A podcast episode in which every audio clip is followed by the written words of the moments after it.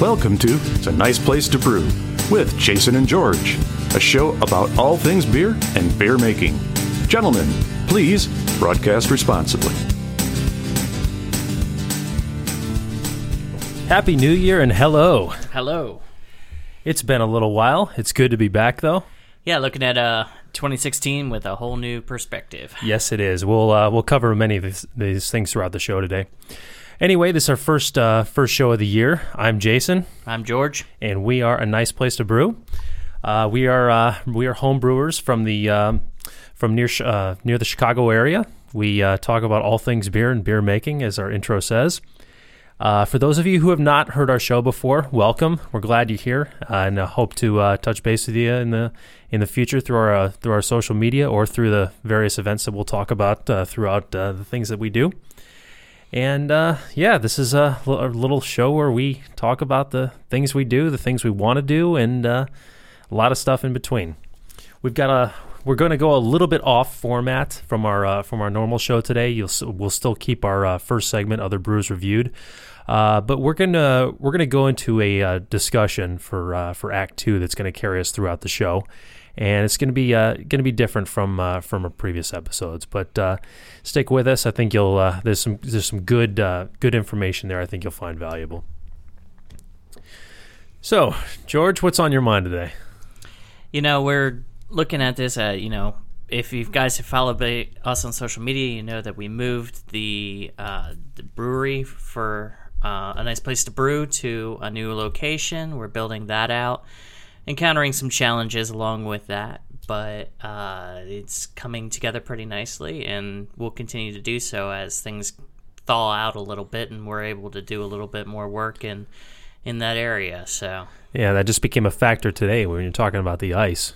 Yeah, we went to fill a keg, and I had sanitized water in it, and I went out to grab the keg to dump out the water so we could put the um, the Scotch ale we made in it, and the sanitized water was frozen. so I brought that inside, waiting for that to thaw, so uh, we can transfer that over. So unfortunately, that means no beer in a keg today. No, So that will have to have to wait for a little while. yeah, hopefully it'll be thawed out sometime tomorrow, and we can get that moved over. Yeah, yeah. Topic for a later show is uh, the last couple of brews that we've made. Um, we had a um, we had a little dry spell where we hadn't brewed much in a while. Um, fortunately, that dry spell has thawed out. Worst pun ever. I apologize. For I do. T- I do too. Jeez. on his Yeah. behalf. Yeah. I, I, it's it's one thing to to try to keep a keep a podcast going forward, but apparently I'm not one for jokes, as evidence here. Anyway, what was I saying? Our dry spell is thawed out. Yes. Yes. And we are back to brewing, back to what we're supposed to be doing, Yes. which is making beer. Uh, yeah. So uh, it's and we're making plans for late uh, for later projects later in the year. Uh, it's starting to fill up nicely, Mm-hmm. and I'm feeling very good about it. M two. We're gonna do some last last year we did a whole lot of trying different styles. Yep. And this year we're gonna take those what those lessons learned and do some experimentation um, inside those styles, trying to either hit those styles more accurately or have some fun with it. Uh, in some cases, both if we can. Yep, yep. As ev- evidenced, especially by the by the next one we're talking about doing. Yes. I tell you, I, I'm I know I'm I'm teasing it here, but I'm really excited about that. Yeah. No, it'd be good. Yeah. Anyway, so let's uh, let's move into our first segment. Our first uh, segment is other brews reviewed. Um, as beer makers, we're also beer fans, so we have an opportunity here to talk about beers that we recently had, which we particularly enjoyed or particularly didn't enjoy, and um, we'll just uh, we're gonna dive right in. You want to start us off with the first one? Sure. I'm going to start with a one called Belhaven Scottish Ale. Um, Belhaven is actually a, a brewery out of that out of that area, and they make a very very good Scottish Scottish slash Scotch ale. If you ever want to try it, um, it is 3.9 ABV. Um, yeah, and, well, actually, there's two different kinds: 3.9 and 5.2.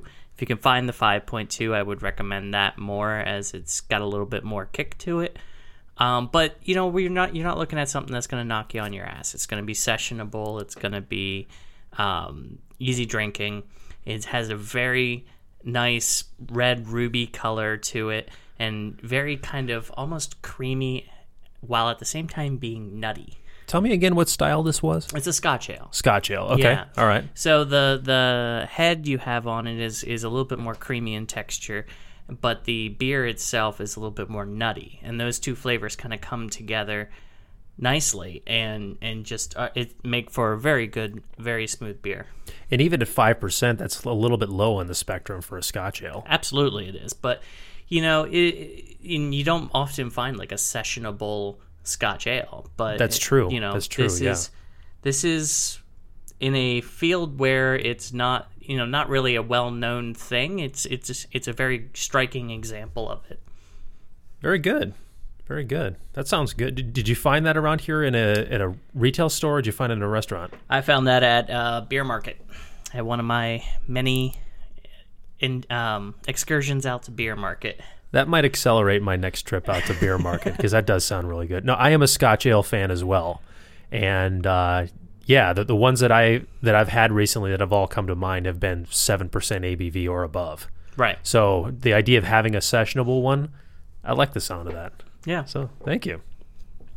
Well, we're gonna uh, we're gonna go from one sessionable uh, uh, brew reviewed to one that's not sessionable. uh, to get this started, I want to I want to send a special hello to our friends at Metal Monkey Brewing, uh, who just recently opened their brewing out of uh, Romeoville, Illinois. Uh, their opening, which happened just uh, just a couple weeks ago from the time of this recording, uh, was a huge, huge success. Tons of people came out. The reception was extremely good. Couldn't couldn't be happier for the guys. Um, if you have a chance to check them out, um, Metal Monkey Brewing in uh, in Romeoville, Illinois. They're all over social media. They have a website. Check them out. You'll be glad you did. Uh, I'm gonna I'm gonna talk about uh, the first uh, uh, beer that I had from Metal Monkey Brewing. This is going back a ways, and I've had I've been fortunate enough to have different incarnations of this beer, and, I, and I've seen it evolve, and I'm I'm quite. Uh, it's one of it's one of my favorite beers anywhere, and I'm not saying that just because I just because I know the, the guys that made it, but th- this really is a phenomenal beer.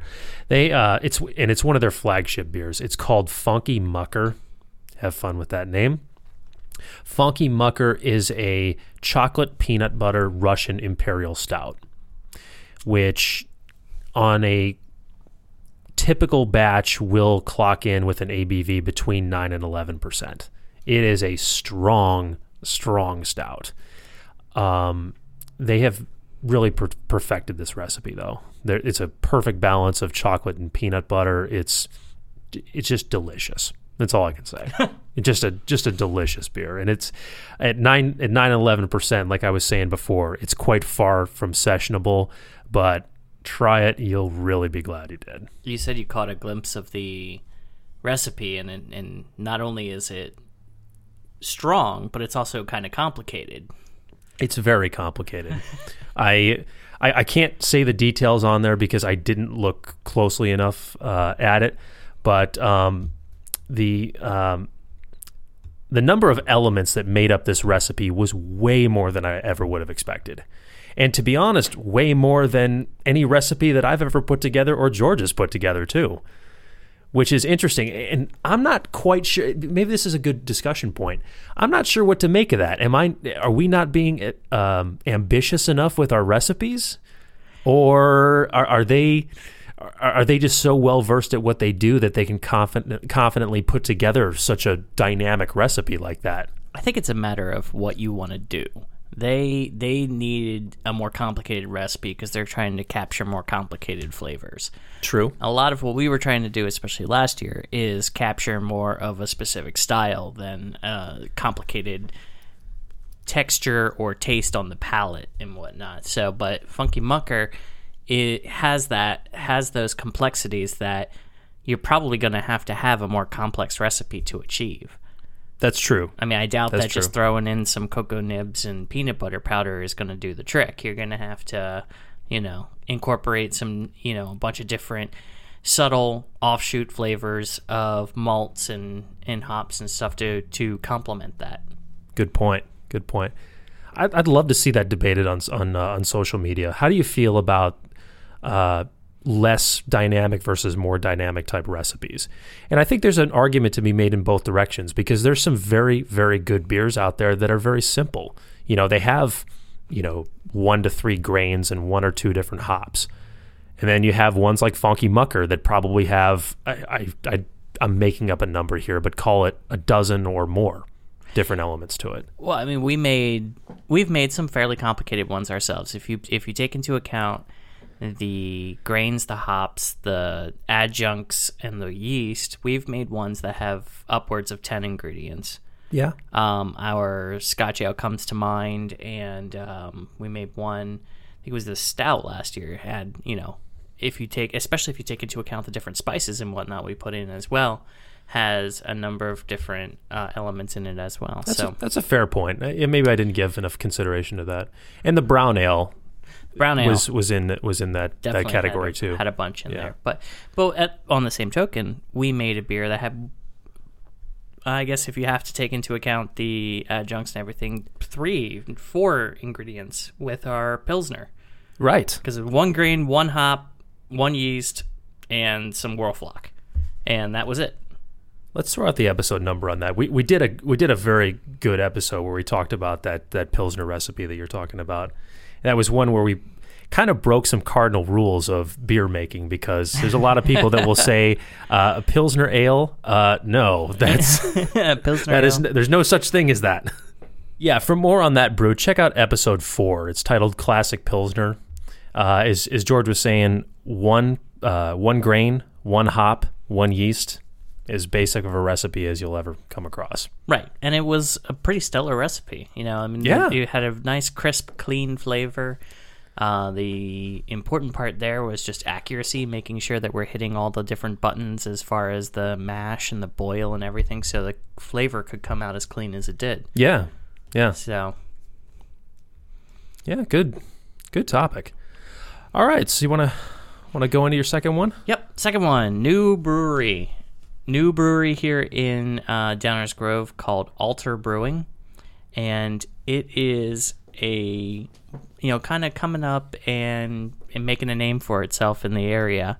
They have a lot of IPAs, which I'm not a huge fan of, to be honest. I mean, I'm kind of I'm waiting for this whole IPA craze to die down a little bit and people to start appreciating more different beers. Um, but that said, they did do a golden ale that which they called Center Line. It's quite good. Uh, it is 6.2 ABV, so just shy of sessionable. 35 IBU, so not super aggressive in the hoppy, and just a good, solid golden ale. Um, so some malty characteristics. You get a little bit of that bitterness, but a lot more of the malty characteristics. And it's very light on the palate. It's not a heavy beer at all. Good deal. Yeah. So those guys, if you're in the area, they're on Wisconsin near Belmont, and they're worth checking out. They're they're starting to make some some good stuff. It's also worth uh, uh, pointing out it's it's a really nice place just by itself. The, Oh, be- yeah. the beers is, are good as well.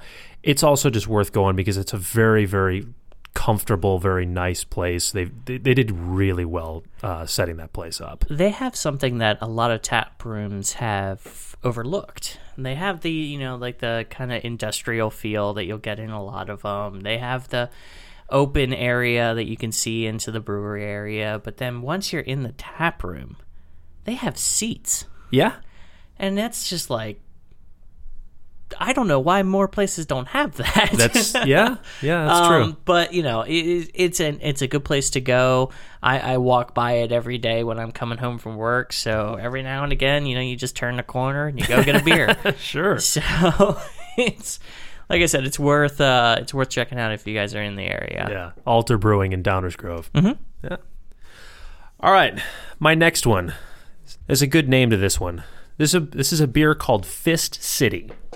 I just had this beer for the first time last night, and I'll I'll tell you a little bit more about it. This is made by Revolution Brewing out of Chicago, Illinois. Um, a little bit about the recipe, which I just found online just a second ago. There is five different hops in this recipe. Centennial, Citra, Chinook, Cascade, and Crystal make up this American Pale Ale that comes in at 5.5% ABV. The website Beer Advocate uh, gives a description. This is a beer that is meant to be extremely drinkable for those who love hops. I could not come up with a better description for this beer if I tried. Just well, well done, Beer Advocate. You you did real real well with this one. Uh, this th- this beer really is just that. It's a it's a very drinkable but very hoppy uh, type beer. Um, I had um, I had this beer at a restaurant, um, a popular chain restaurant that's that's famous for wings. Uh, you can do the math at what uh, what place that was, uh, and uh, yeah, it, and it uh, it went with the food very well. Um, like George, I am not always the uh, the biggest fan of IPAs. I've come around a little bit over the last year or two. I'm starting to enjoy them a little bit more. Um, I think this is a good um, uh, pale ale type drink, or uh, I think it's a good bitter beer for people that wouldn't naturally gravitate to bitter beers. Oh, okay. And if you have something on the side, such as food, I think this is a solid choice. does the does it um the, the maltiness of it kind of balance the hops at all? Because that's that's what I'm I'm that's the thing about IPAs that are kind of like okay enough is that you know there's not enough balance to it and it's all hop forward. I, I I would say that, that this one fits that. I think it's much more hop forward. The the maltiness is very mild. Okay, So all right. yeah, so, s still I I I, uh, I enjoyed it. It was a good one. So well done, Revolution Brewing. If you're in a popular wing place with something to eat, some eye candy around, I mean, I'm just assuming, you know, then you know, I, can see how that could be good.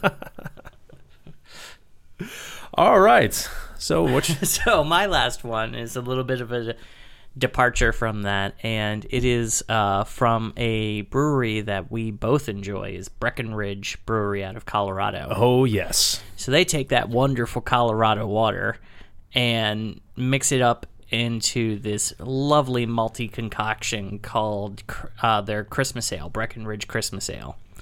Uh, it's over 7% alcohol. I think when I had it, it was 8%. And it is very caramel and chocolate forward and has a, a good mixture of spices. I couldn't tell you off the top of my head what spices are in there, but I could have swore I, I taste um, nutmeg and cinnamon in there Nice. and it's just a very good, very solid, very dark um, ale that is um, that sh- you dis- definitely should try out. Uh, average ABV is 7.1, IBU is 22, so really you're not going to get a whole lot of hop character. It's very, very um, supplanted by the maltiness and the spices. Yeah. Um, and if you're ever out on, if you have a, a bottle or two of it and you're out on uh, Breckenridge's site, I just noticed that they have uh, Christmas ale pork chops, a recipe up there that you can try out, which sound pretty delicious to me. So, So how have they framed that? This is a good uh, good food that pairs with this beer. oh no, negative. This is a recipe that you use the Christmas ale to make pork chops. Oh, Okay. So, but like I said, Huh. That does sound really good. Sounds really good to me. Wow. I mean, you have to sacrifice two cups of Christmas ale to it, but If you buy, you know, a six or twelve pack, then you'll have plenty left over. Yeah. So, uh, but yeah. So the sp- between the different spices that are in it and the malt character, um, and you know, once you have one or two, the the alcohol starts to get to you too. It's just a very very solid beer. You know, maybe I just didn't think of it in years past, but this is really the first. Uh, this past uh, Christmas season was really the first time that I've prominently seen Christmas beers, or at least um, beers that kind of branded themselves as holiday or Christmas beers. And I, I found a lot of them to be pretty good. Yeah. I I think uh, a common thread among many of them is they're very sweet. Oh, yeah. Um, I think you could draw in uh, different common threads. If you, I only I only had a couple of them, but I think there's uh, I think there's common threads throughout ones that brand themselves that way. Yeah, so um, you know, it's there's there's a lot you can do with that. It- There's different spices, and what I mean the spice ranges are just enormous. So it all depends on what you want to put in there. Right, right. Yeah, but yeah, so we'll just have to keep a lookout for next year and see if we can't discover some more of them. Yeah, yeah, we'll do for sure. All right, my last, uh, my my third beer. Uh, this is a beer called Out of Your Gourd Pumpkin Porter. Uh, it's made by Red Hooks Brewery out of Woodendale, Washington. I found this at a local retail store around here, and I've seen it at a few different retail stores um, around the area since.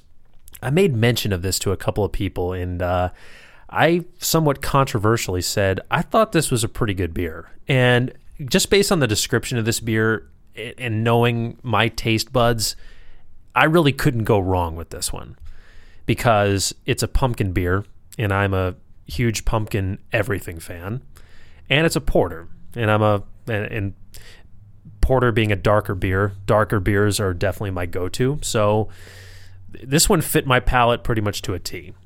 Um, it's not a perfect beer, but enough. There's enough there that I liked that uh, that I enjoyed. Um, I'm not sure what the ratings are online. I didn't didn't research it too much, but uh, I'll just uh, I'll just leave it at that. This is a beer that worked for me. Yeah, well, you are a fan of the pumpkin beers, Exactly, exactly. So. And you're right. That would be a controversial remark in a bunch of circles that we know, because Yeah, there are some that feel pumpkins do not belong in beer. I'm just thinking of the uh, posts that we're gonna get when this when we release this episode because you know they're you know they're not gonna be quiet about that. y- y- you know, that's that's probably true. Yeah. Anyways, uh, I'll uh, I'll make mention of what I've got here in my hand. Uh, I am drinking a beer called Domaine DuPage, which is made by Two Brothers Brewing. It's made locally around here. Their uh, main locations in Warrenville, Illinois, and they also have a large, large brewery over in Aurora. Um, this is a this is a solid beer. It's I, I think this is one of their flagships. It's classified as a uh, French country ale, and uh, I enjoy it. So, cheers. It's what my uh, grandfather retur- refers to as that French beer when he's out here, and that's uh, That French beer. that French beer. Yeah, you know, he can't remember the name of it, but he remembers it's that French beer. So Yeah, if you're ever around Aurora, it's it's a good place to have a drink, and they've got some really good food too. yeah, the Roundhouse is a really good place to go to. Yeah, yeah. Um, mine is Flying Dog Hefeweizen. Uh, oh, in heat Hefeweizen, um, and it's it's pretty good. It's um, four point seven percent, um, and got some of the characteristics that you'd expect from a Hefeweizen. Very uh, wheat forward. Okay. and um yeah, pretty good. Good deal. I think this is the first show where we've been drinking beer that's not ours. I know, and that has to stop. Uh, yeah, I kind of agree. and the only reason for this is, as we alluded to before, is we had a short uh, dry spell where we were not brewing much. Well, those days are behind us, and uh, we're back. And next show definitely will be nothing but a nice place to brew beer. As it should. Exactly. All right, so we're going to take a quick break. We're going to come back with segment two, and uh, just to tease the topic here, we are going to talk about um, we're going to talk about the very beginnings of becoming a home brewer and things to think about and things to do. And uh, George and I can speak to this because we just started this about uh, about a year and a half ago, and there's there's many people just uh, that uh, fell into the hobby just the same way we did, or are kind of on the fence about considering it. Um, we're going to put out some information that, that we learned along the way that I think uh, can be of, of value for a lot for for a lot of people going into it. So we'll be right back. Stick with us.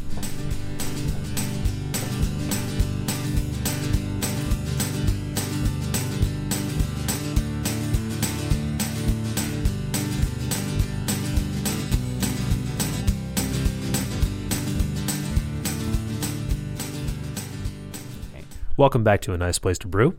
I'm Jason, I'm George. and we're going into segment two, and we're going to talk about um, the beginnings of home brewing and the home brewing hobby, and some kind of things that we found along the way that we think uh, might be valuable. So I guess to start this off, let's let's go back to the beginning for from how uh, for how you and I f- first fell into this. Right.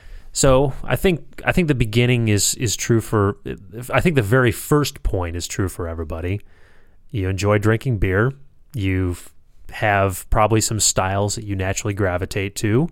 Um, you sup- you probably start to notice the different uh, the different flavorings or certain different characteristics in different beers, and you may find yourself thinking, if this one thing was different, or maybe if there was one added ingredient, this could be a very different beer, or maybe even a uh, a better beer. And I think that's a I think that's a common mentality that leads people to thinking I can I can make beer that's that's as good, if not better, than some of the other beers that, that, that you've had. Huh. So that's what you were thinking in the beginning, huh? I, I think that's a common thought, but I mean, All right. but I mean, I, I think this I think the thoughts begin with the taste palette. Yeah. No, mine was, hey, I think I can do that. it was That- much. that- that was- that was it. Much more simple than that. it was just, hey, I think I can do that. But so, can, but can you at least relate to the idea that, Oh, that- that absolutely. you've had one beer that was just a little bit off, not a li- not a lot off, but just maybe one little characteristic that was just not quite right. yeah, no, that that's very true. Okay. Um, and yeah, I think we've all had that. But yeah, so for me, it was. I, I've always been somewhat crafty and somewhat creative in nature, and and haven't really. He's being modest, folks. He, he's he's actually very very good on the creative front. uh, moving along, I hadn't found a really good outlet that I mean, I have an interest in writing, but not terribly good at it. I have an interest in music, but not terribly good at it. So, uh, you know, with the brewing, it kind of was something that I could look at and say, I understand the math and science of this, and I think I can do that. So, that's kind of where where I went with uh, with that. So that was kind of my genesis. So once you have that, then you say, so I want to homebrew. Now what? Okay. So that's kind of where we're going. Is now what? Now what? What do you do? Right, right. I think our first step, once we found ourselves asking that same question, where it was, "I want to brew." Now what? Our our first step forward beyond that was finding kits, Yeah. where we found um, different things of, of uh, to purchase, where it's pretty much an all-in-one uh, set, where it kind of takes you from start to finish, uh, from the first point of uh, of brewing to having having your finished product. Um, there's many different uh, brands out there that, that make things like this. Um, they're classified in, in we can this this would be a good point because I think this is where most people start. Um, the term extract. Mm-hmm. Um, I think we've we've we talked on previous shows about extract versus all all grain. We have. and extract is really kind of the first stepping stone of beer making for for most people at this stage. Yeah. So Jason wasn't actually not around for our, my very first foray into beer making. That's and true. It was a extract kit to the extreme. It was a basically pre-made wort with the hops already in it and a yeast packet essentially taped to the top of it. And I made that with another friend of ours and added the water to it, essentially diluted the wort, boiled it, put it in the fermenter, pitched the yeast, bottled it up in these plastic PET bottles, and it was terrible. I remember there was carbon tablets that There were was. that were added to uh, added to those bottles once the beer went in. I do not think that was the problem though, because these did carbonate up very well. It just tasted like terrible, terrible beer. so, um, that I, I, you know, but that's one thing I think we have to point out here is that when you're starting out, you're probably going to dump more than one batch down the drain. That is true. May, may not be the first batch, may not be the second batch, but you're right. At, some point, you're going to have a batch that just doesn't go right. Right. and I think it's important to not stray away from that and not let that uh, let that discourage anybody. Absolutely. I, it did discourage me for a while. Okay. Then uh, you know you get that maybe I can't do this kind of thought going through your head. And once I got over that, got a better kit because the one that we got was kind of not great. Got a better kit and we read through it. Read, you know, I did some reading about how it works and whatnot, and then we did another take and I added in Jason, which is probably the the, the key element here. And You're too kind. Thank you.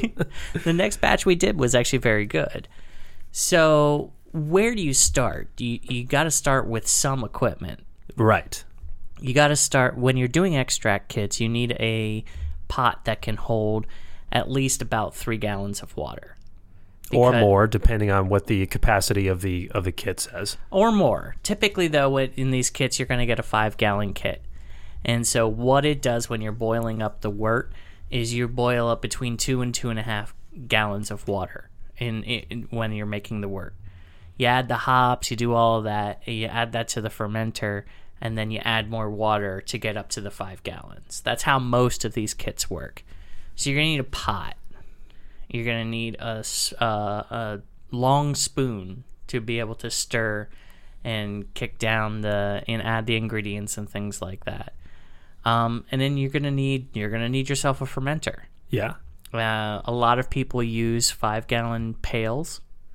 Uh, that's what a lot of the kits use. You can get glass fermenters. You can get plastic fermenters.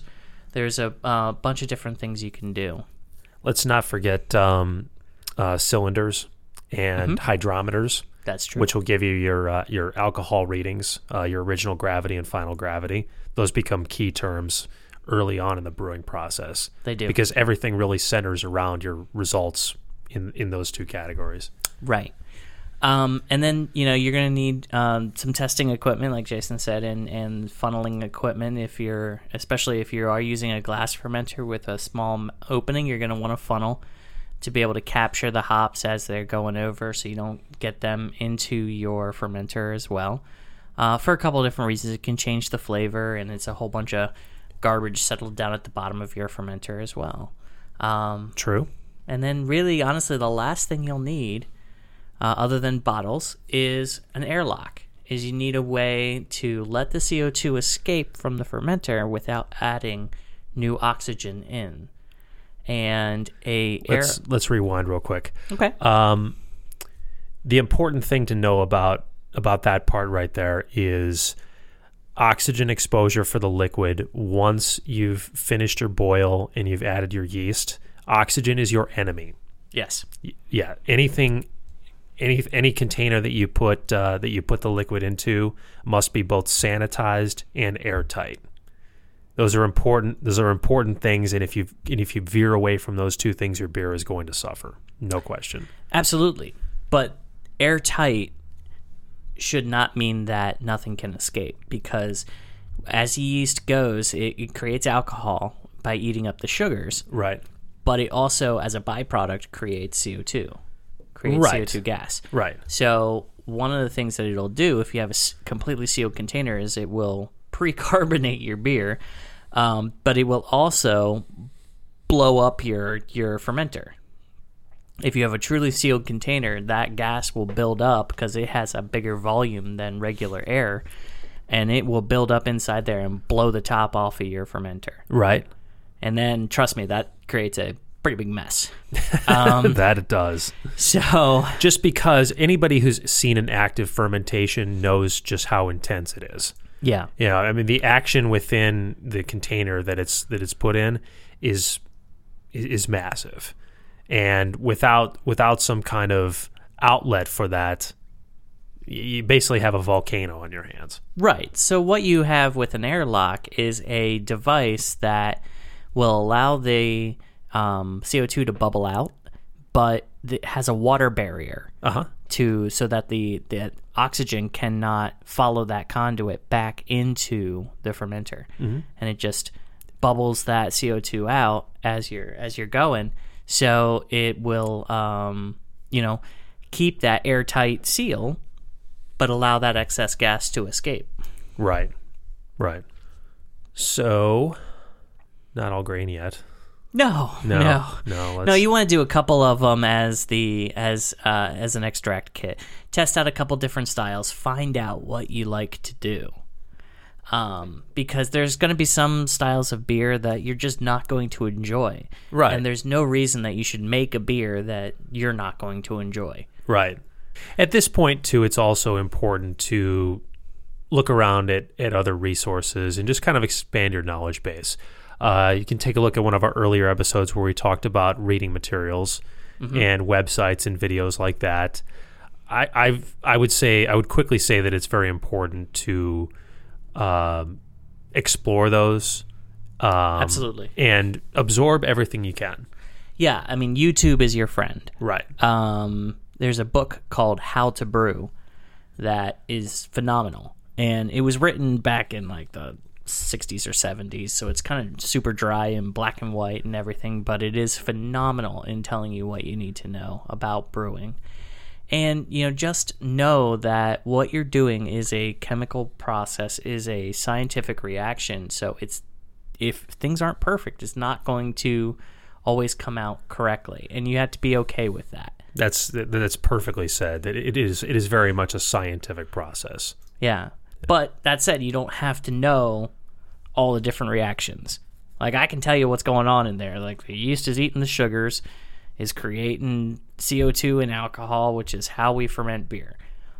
But there's a difference between unfermentable and fermentable sugars that you'll learn about. There's a difference between um, secondary and adjunct um, adjuncts that go into there that you'll learn about. And I can't tell you all the different scientific reasons why one sugar is fermentable and one is not, but you have to you know you know that those things exist, and you'll know that as you're adding those things in. Um, you'll start to realize why you're adding in candi sugar or why you're adding in um, specialty grains and things like that. So, Do you think it would be helpful if maybe we colored in a brew day from start to finish? sure. Let's let's let's do that. So let's let's paint in the scenario here. You've got an extract kit. You've got your kettle. You've got your water. You've got your uh, thermometer, uh, and you're and you're ready to go.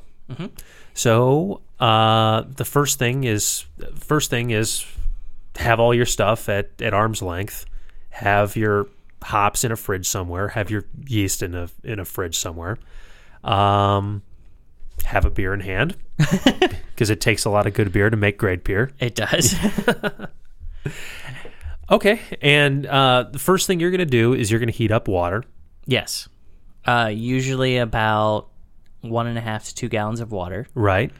And then the first thing you're going to do is you're going to add in your um, your extract. Right. Your usually your liquid extract, you- Right. which is kind of like a syrup molasses. Right. And so the the point of this, you're going to add it into the the water that you've warmed up, and you're going to dissolve and and saturate that liquid with this syrup. Right.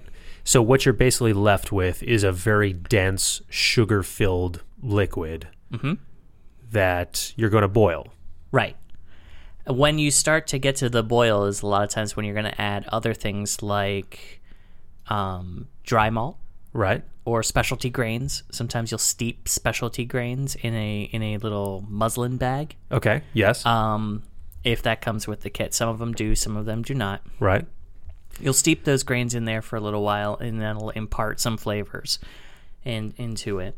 And Let's color that in a little bit. So you have so you have your sugar-filled chemical. You have the added flavors. Let's let's clarify that. You have your added malt flavors that Yes. you're going to uh, th- that's going to enter the liquid at the at the early stage of the boil. At this point, usually before the boil. If you're gonna add in like um, dry malt extract or a specialty grain, you usually steep that at about 150, 155 degrees. okay, all right, And you steep it just like you would a tea. right, You know, you you you put the bag in, you move it around a little bit, and that's it. and you're imparting new flavors into the liquid. Mm-hmm. Is what you're doing at this point. New flavors and new characteristics. Yeah. Okay, and next point is hops. Right. So then you take out the bag, and one of the things that some of the kits say and some of them don't, if you're using specialty grains, do not squeeze them. As you're taking this the the muslin bag, which is just cheesecloth, out of the liquid, let it drain out, but do not squeeze it, and then chuck it. Okay, Then you bring it up to a boil. And once it's up to a boil, then you got your boil going. And then you're going to um, 60 minutes is your typical boil. typically, yeah. It's it's not uh, it's not universal, but it's but it's kind of the the midpoint or most commonly most commonly used one. So then you're going to follow your boil schedule. And you'll have, then that'll come with your kit. And usually, what will also come with your kit is some packets of hops. So, usually, what you'll have is you'll have a, a number, and once you get it up to a boil, you're going to have hops. And you're going to have either, you're going to have both primary or bittering hops, and you're going to have secondary or, or flavoring hops as well. So the primary and bittering hops are usually what you put in at the beginning of the boil. And then towards the middle or end of the boil is when you put in your flavoring hops. and that's measured by what they refer to as alpha acids. Mm-hmm. Um, each hop is going to have a different alpha number. A different alpha alpha percentage and a different beta percentage. And the, the, the higher the alpha percentage, the more likely it's going to be used as a bittering hop. There you go. And the lower the alpha percentage, the more likely it's going to be used as a flavoring hop. right. Um, but basically, don't worry about that. What you're worrying about is just following the brew day schedule, and you don't have to understand every piece of it. Just if if it says add the cascade at 60 minutes, add the cascade at 60 minutes, and by that you just mean chuck it in the pot. You're gonna get a reaction. Yep. You're gonna get, you know, it's gonna foam up. It's gonna look all fun and neat, and it's gonna be it's gonna be a good time. uh, and then later on, you'll add in the um, the the flavoring hops if you have any. Uh, depending on what kind of, I mean, if you go with like say an IPA as your first one, you may be adding hops four or five times throughout the Right. throughout the boil. Right. So then, you know, you get towards the end of the boil, your boil's done. You, you kill the heat, and then it's a matter of cooling the beer. Right. And at this point, you have a very sensitive liquid, Yes. and anything that touches it must be sanitized first. And because it's post boil, um, your uh, sanitation and cleanliness becomes very, very important. Absolutely. Right. What we usually recommend for people starting out, and this takes a little bit a little bit of time to do, fill up a sink or utility sink with ice Right.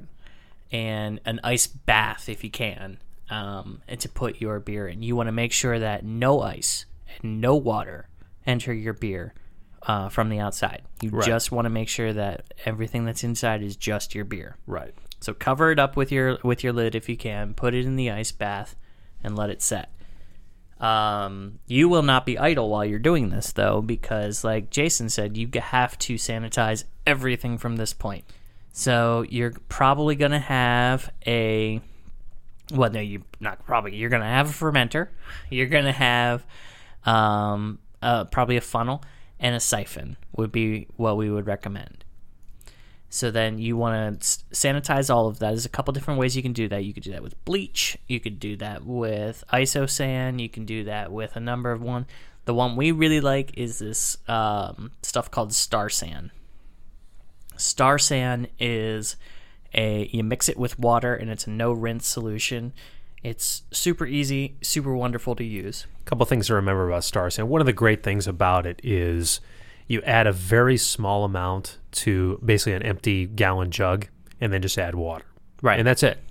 And the, the technique for it is very simple. Once you have a clean surface, whether it be a bucket or carboy or pot or whatever it is that you're that you're working with, uh, scrub it down, rinse it, add your Star San water, and just pour it out Yeah. and then don't and then don't touch it. At the point that the Star San touches whatever material it is that you're cleaning, you now have a have a sanitized container. yeah, it needs it needs a couple seconds to, you know, kill everything. Right. Um, and especially if you have like a bucket fermenter, I recommend grabbing a very clean, rinsed out, um, try to get all the soap out of it you can, just a washcloth, and take that Star San water and wipe the sides of your fermenter with it. That's that's good. And and just make sure that you are hitting all those surface, surfaces, especially if it's one you used before and it might be a little scratched. Um, wild yeast and germs and whatnot love to live in those scratches. So make sure you get the entire surface of the inside with that Star San. One thing that's also important to note about that is it's going to leave over some uh, sanitized bubbles within the surface. It's important to not be afraid of those bubbles. Oh yeah. Right. There's a lot. It's it's a it's a common misconception that at the point that you still have those bubbles, you need to add water and rinse it one more time. Well, the point that you add water to your your sanitized container or whatever surface it is you're cleaning, you're introducing new bacteria to it. So you've, Potentially, so you've basically undone everything that you've done by adding the sanitized liquid from the Star San. Which is why we're big fans of the Star San because the other ones like bleach and iso uh, iso sand, I think it's called, uh, you have to rinse those. You Right. can't just do bleach and then pour beer in. I mean, that's not gonna work. So you have to rinse those out and everything. And in using tap water or distilled water or whatnot, you can really control that contamination, especially after you've just bleached everything Right. but it's just so much easier and so much more likely to stay clean and sanitized using uh, a no rinse sanitizer like Star San. Right. So that's that's what we use and, and what we preach. So back to the cooling. Back to the cooling. So now we've left it in the ice bath for a while and it's cooled down to about 70 degrees. Which with most recipes will be what's referred to as Where are you going? I'm going with yeast uh, yeast temperature. You- You're within the uh, Oh, oh, the yeast tolerance. yeah, okay, yeah. With uh, you- you're within uh, appropriate tolerance for whatever yeast it is that you're using. Right. So, my recommendation: your first kit that you do, do not attempt to do a lager. Lagering Oh, is that's that's a whole different animal. is a whole different animal and re- requires stages of temperature when it comes to fermentation. It's complexity you do not need right now. right. So for an ale yeast, you're gonna you're bringing it down to a safe temperature. So when you throw the yeast in, it doesn't immediately kill the yeast. And so that's that temperature tolerance. Typically, a yeast can survive and thrive between about 65 and uh, well, actually closer to about 60 degrees and to about 80 degrees. And that temperature reading covers really uh, about a five to uh, five to seven day window for when Yes. the yeast is going to be very active with the liquid that was that, that was just made. Um, to color this in a little bit further, at this stage, what you still have is a liquid that's very dense and sugar filled. And what you're doing by adding the yeast is you're adding a live fungus. And the fungus's purpose in the liquid is to consume as much of that sugar as it possibly can. And it's going to do this for a period of five to seven days. Right. And the amount of sugar that it, that, that yeast ends up consuming is what makes up your alcohol by volume at the end. And that's where the gravity readings become so important because your original gravity, uh, or OG as it's referred to, is the reading of how much sugar is in your liquid originally. Your final gravity is how much sugar is left in the liquid after the yeast is all done with it. Right. So before we before we pitch the yeast, though, we have to get it into the container. So what we typically do is uh, we take the cooled off wort, we f- siphon it through the through uh, either a racking cane or I would recommend spending the, a couple extra bucks and getting yourself an auto siphon. Friggin' thing's a lifesaver Oh, yeah. uh, get yourself an auto siphon and siphon it out of your boil kettle through a funnel with a screen in it to capture the hops and into your fermenter. You have at this point about two and a half gallons of water. So you have to add water to it. Um, our recommendation buy yourself some spring water and add it in until you have about five gallons of liquid. Then with a sanitized spoon, stir your um, stir your wort together. Okay. Okay, so that way you can, and this is a trick that I did. I showed my brother-in-law when I was showing him how to brew. You can take your after you've mixed all that together, you can take a hydrometer, you can sanitize it, and just spin it right in your fermenter Yeah. and it'll bob up and down and wherever it lands that's where your original gravity is Right. i think we talked about that in the first episode is how to read original gravity Yes. um, you have to break out your old like 10th grade science with the meniscus of the liquid and whatnot It, you, don't have to be super accurate with it, but it's uh, but you can you can read it there, and you can read what your original gravity is. You pull your your uh, hydrometer out, put your lid over top of it. Oh, sorry, no, they need to put your yeast, don't you? So you take your yeast, which in an extract kit is usually dry yeast. Right. Usually, Safale has a bunch of good, really good dry yeast that are used in extract kits. Uh, there's a number of other ones, but so what they usually recommend is rehydrating that yeast. So after you transfer it over, you rehydrate your yeast. Just follow the directions on the packet. Take some warm water and a little bit of time. You'll rehydrate it, and it'll create this lovely, goopy, horrible smelling slurry. It's a fungus. I mean, I mean, at a basic level, that's what it is. It is. Um, and then you take that, dump that in the fermenter, and you seal that bugger up. Yep. If you have a clear fermenter, you'll be able to see through the course of a week a f- layer of foam growing on top of your.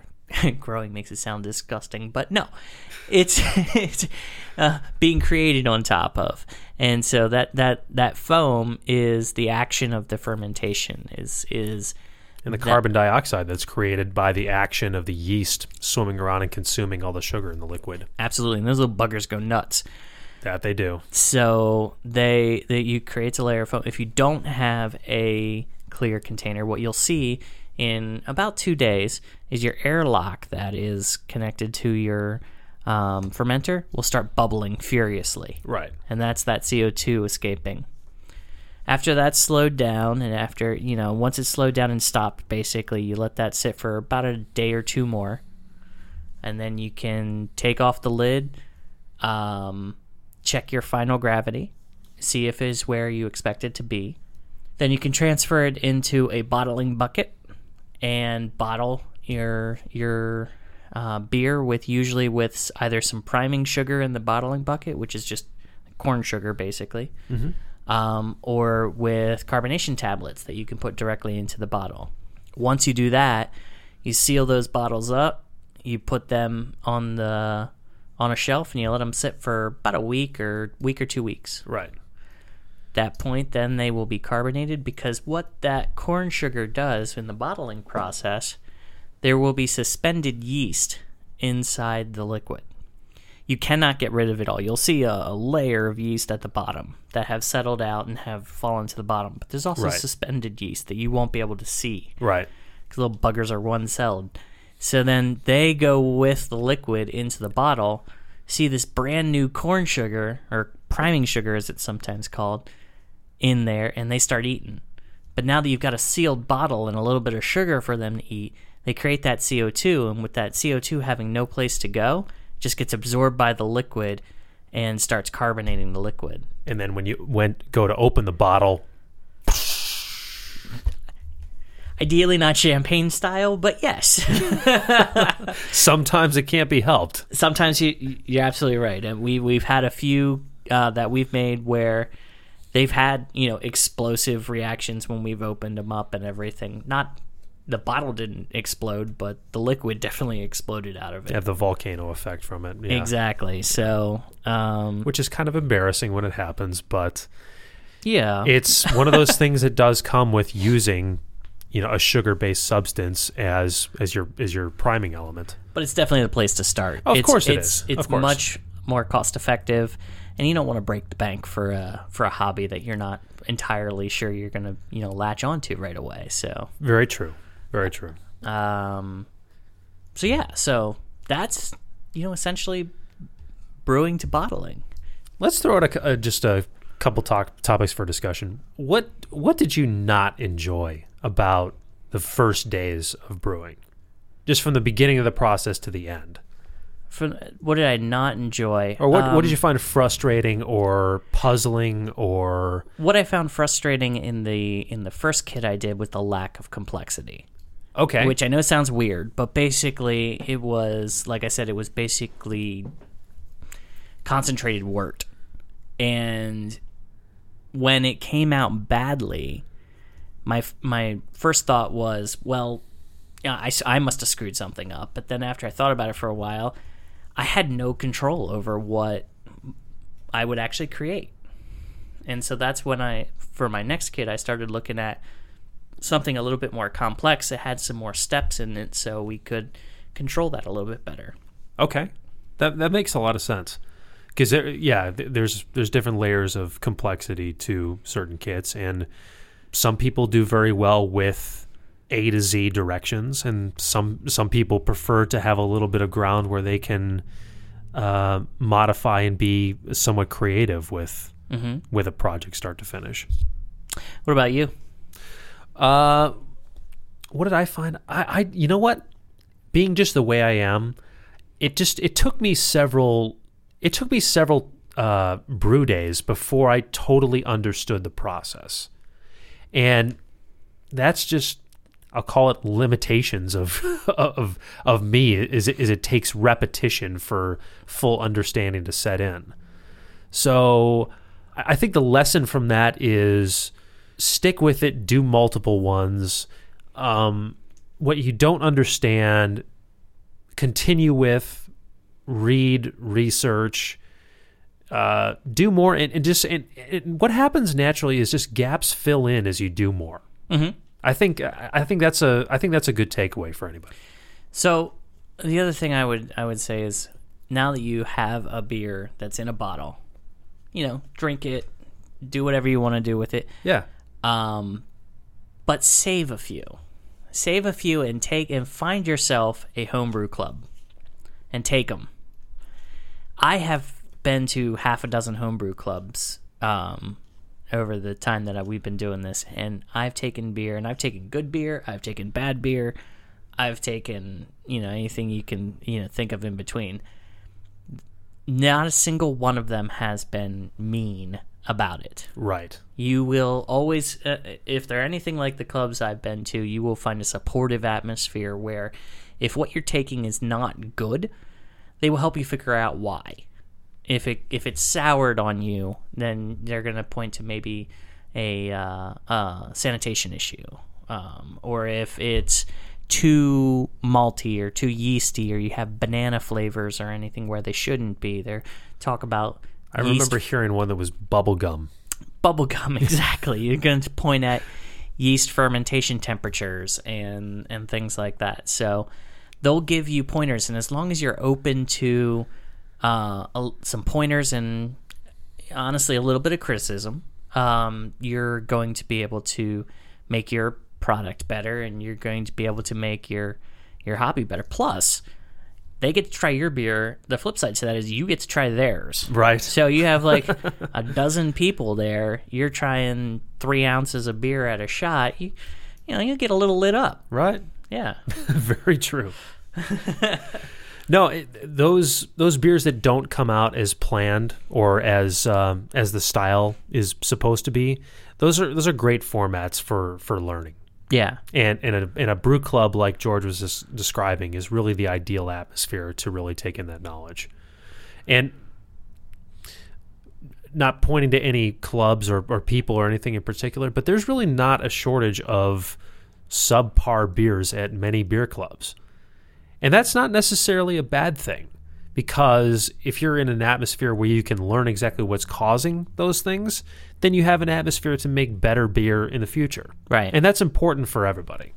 Yeah, I mean, you're, it's going to range. You're gonna, and you're gonna get guys that go to the. the there's some guys that have gone to uh, one of ours that we go to, that he's been doing extract kits for 10, 15 years, and that's all he wants to do. Right. And he's Right. damn good at it. And he's learned how to modify those kits a little bit and, and create new and interesting flavors instead of just following the pre uh, subscribed, you know, list of stuff he needs to do. But he doesn't want to do all grain. He Right. doesn't want to do, you know, more complex things. He just wants to make good beer out of extract. Right.